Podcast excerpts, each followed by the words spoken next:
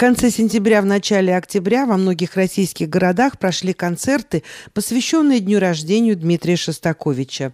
А в Самаре и в Тольятти состоялся фестиваль «Шостакович. 20 век».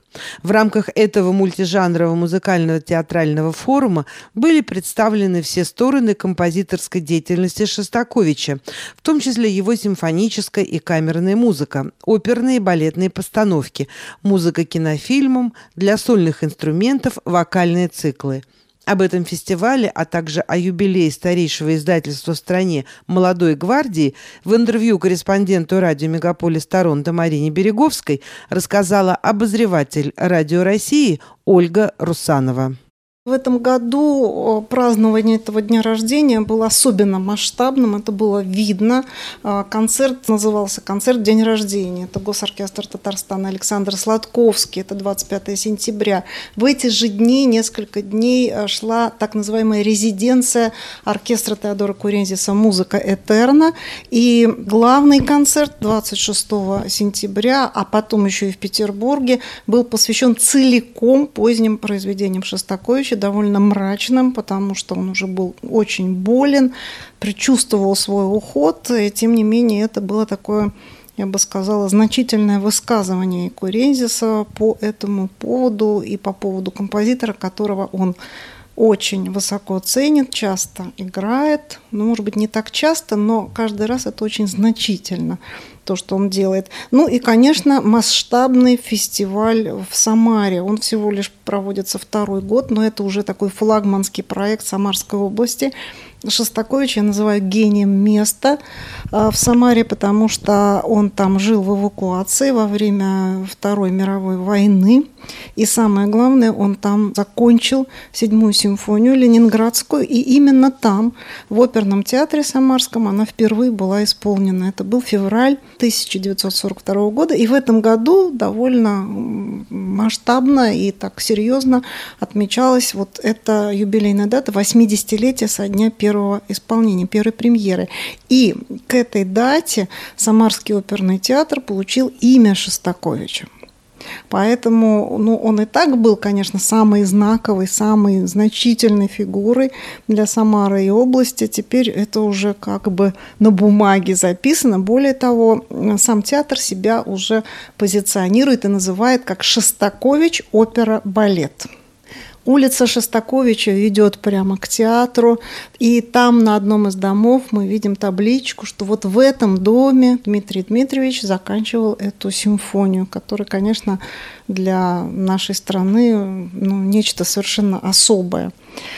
И вот этот фестиваль, он очень интересен по многим позициям. Ну, во-первых, значительность ему придает уже а, художественный совет, во главе которого главные, ближайшие родственники Дмитрия Дмитриевича – это его сын Максим Шостакович и его вдова Ирина Антоновна. Они благословили этот фестиваль, и это дорогого стоит, безусловно. Кроме того, в художественном совете очень много значительных музыкантов, известных. Это Алексей Гориболь, Десятников, дирижер Федор Леднев, главный архивист Шостаковича Ольга Дегонская, музыковед, ну и так далее. А вот я сейчас предлагаю послушать, э, что говорит о концепции фестиваля художественный руководитель фестиваля Алексея Трифонова, очень активного, интересного менеджера нашего, который инициирует много разных проектов. И сейчас, кстати, он возглавляет еще и Нижегородский оперный театр как художественный руководитель. Вот его именно я попросила объяснить вот это название, вот эту концепцию. На дворе уже давно 21 век, но все-таки фестиваль называется Шостакович 20 век. Вот в чем глубинная идея такого названия, этой концепции? Фестиваль призван решить две задачи таких больших главных. Одна – это, безусловно, актуализировать творческое наследие Дмитрия Дмитриевича Шостаковича, но, к счастью, его наследие довольно востребовано и в России, и за рубежом, и все-таки он остается одним из самых-самых известных, самых значимых композиторов советских 20 века. Но есть еще огромный пласт композиторов, прежде всего, из середины 20 века, 20-х, 60-х годов, чье творчество, к сожалению, забыто. И вот когда я придумал концепцию фестиваля, мне было очень важно, чтобы наряду с музыкой Шостаковича на фестивале звучала музыка его современников, его старших современников, его современников, прям современников и его учеников. Прежде всего, это Мячеслав Вайнберг, это Галина Уствольская, Николай Яковлевич Мисковский, это Борис Чайковский, композиторы 30-х, 40-х годов, которые погибли в концлагере, такие как Эрвин Шульгов, Виктор Ульман, Гедеон Кляйн, Ханс Краса. Ну, Собственно, фестиваль, мало того, что он затрагивает действительно композиторов, которые были вокруг Шостаковича, вот если мы сравним с Солнечной системой, вокруг него вот эти его ученики, старшие современники, просто современники, вот все те, о ком говорил Алексей – то, конечно, это вот одна сторона медали. То есть вот Шостакович и его окружение, вот та музыка, которая писалась вокруг него. Это с одной стороны. А с другой стороны, в этом фестивале задействованы все те жанры, в которых творил Шостакович. А это довольно обширный список. То есть это и балеты, и оперы, и симфонии, и камерная музыка, киномузыка, которой он блистал, музыка к театральным спектаклям. Именно все это – мы видим и слышим в Самаре, прежде всего, главная площадка – это оперный театр, но еще и филармония. Причем филармония самарская, очень красивое здание, потрясающее. И э, также филармония в Тольятти. Это город, который находится э, тоже в Самарской области, относительно недалеко. И совсем уже новый жанр, который очень мне показался интересным. Это такой литературно-музыкальный вечер, где письма Шостаковича к Солертинскому, а Иван Иванович Солертинский был блестящим музыковедом, а, критиком музыкальным и театральным, большим другом Шостаковича. И вот он читал письма Шостаковича, просто уморительные, ужасно смешные. В общем, публика была в диком восторге. Но самое главное, кто читал? Это народный артист России, один из главных, знаменитейших наших вахтангов вахтанговцев, ну и, конечно, киноартист очень известный Сергей Маковецкий. И это была такая неожиданность. Но, как выяснилось, Маковецкий, оказывается, прикасался к образу Шостаковича неоднократно, о чем он рассказал в эксклюзивном интервью, которое я предлагаю тоже сейчас послушать.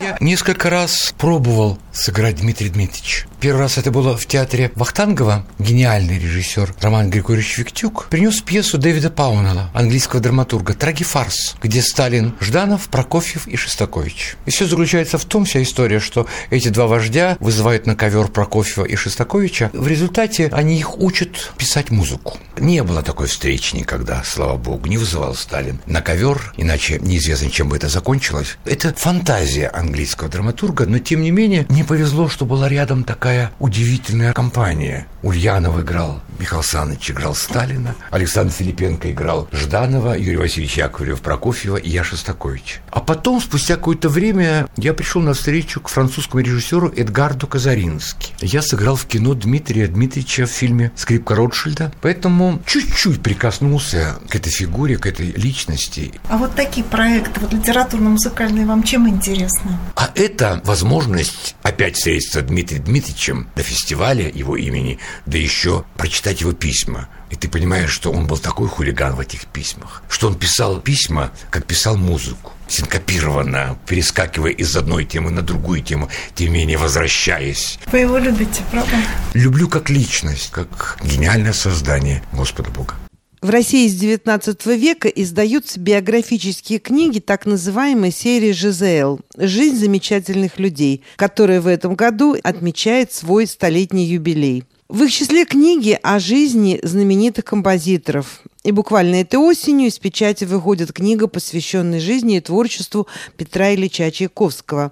Ольга, что вы можете об этом рассказать? Да, я имела отношение к этой книге, потому что ее автор – это замечательная главная архивистка Чайковского, хранитель его наследия. Она работает в музее в Клину, музее усадьбы Чайковского в Клину, где вообще хранится все основное наследие Чайковского. Ну, большая его часть – это совершенно драгоценный архив Чайковского. И вот главный человек, который им заведует, который все о нем знает, знает, это Ада Айнбиндер, музыковед, моя коллега. И вот э, как-то несколько лет назад мне пришла в голову идея, что как было бы здорово, если бы именно она написала э, книгу о Чайковском. Вот именно взгляд русского, российского исследователя на эту личность, потому что в последние годы мы все читали, в общем-то, зарубежные его биографии. Либо мы имеем какие-то старые советские, которые,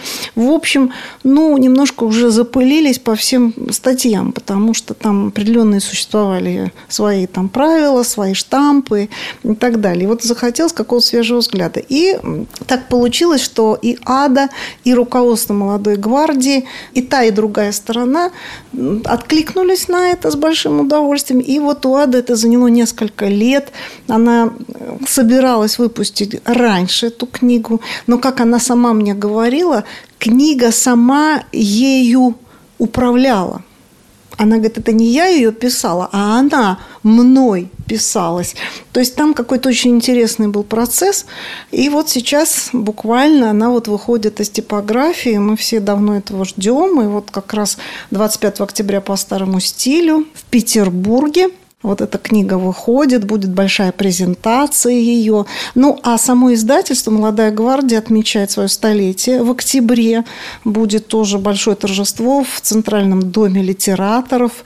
Полагаю, что там соберется весь цвет российской словесности современной. Будет очень интересно посмотреть на всех этих лауреатов, всех премии, большая книга, ну и так далее. И, конечно, а, вот эта серия «Жизнь замечательных людей», мне кажется, это одна из самых вообще интересных находок. Это та серия, которая в начале, она издавалась какими-то вот волнами. Вот какая-то волна прошла, потом она на несколько лет как-то заглохла, и потом, благодаря нашему великому Алексею Максимовичу Горькому, а, серия получила второе дыхание, и потом, наконец, она уже стала издаваться под эгидой «Молодой гвардии». И я вообще очень желаю этой серии процветания, потому что у меня у самой есть такая мини-библиотека вот этой серии. Э, ну, например, мне очень нравится музыкальная часть этой э, серии, потому что, конечно, там обо всех. Там и ученые, там и цари, и короли, и кого там только нет. И писатели, и поэты, и путешественники. Ну, в общем, все великие люди, в общем, нашей планеты. И, конечно, далеко не только россияне. Но, ну, например, вот из последних книг совершенно изумительно, прям советую вам почитать. Мы даже сами делали ее презентацию. Это Лариса Кириллина, это профессор Московской консерватории и писательница. Она даже детективы пишет и какие-то фэнтези. Совершенно изумительный роман о Генделе просто читается в захлеб. В этом там, с одной стороны, а, опора на какие-то достоверные факты, достоверные исследования. А с другой стороны, написано легко, занимательно для широкого читателя. И вот я очень надеюсь, что Чайковский будет из этой серии. Ну и в заключение хочу сказать, что настолько я люблю эту серию, что вот написала, посвятила, точнее, и ЖЗЛ, и издательству «Молодая гвардия», которое ее издает, а гимн замечательных людей. Мне кажется, что и издатели, и писатели, и читатели, герои этого гимна, все достойны того, чтобы их воспеть. И ура, ура! Будем э, надеяться на долгую, счастливую жизнь этой серии. А я хочу добавить, что аранжировку этого гимна сделал канадский композитор Кирилл Широков. Спасибо, Оля.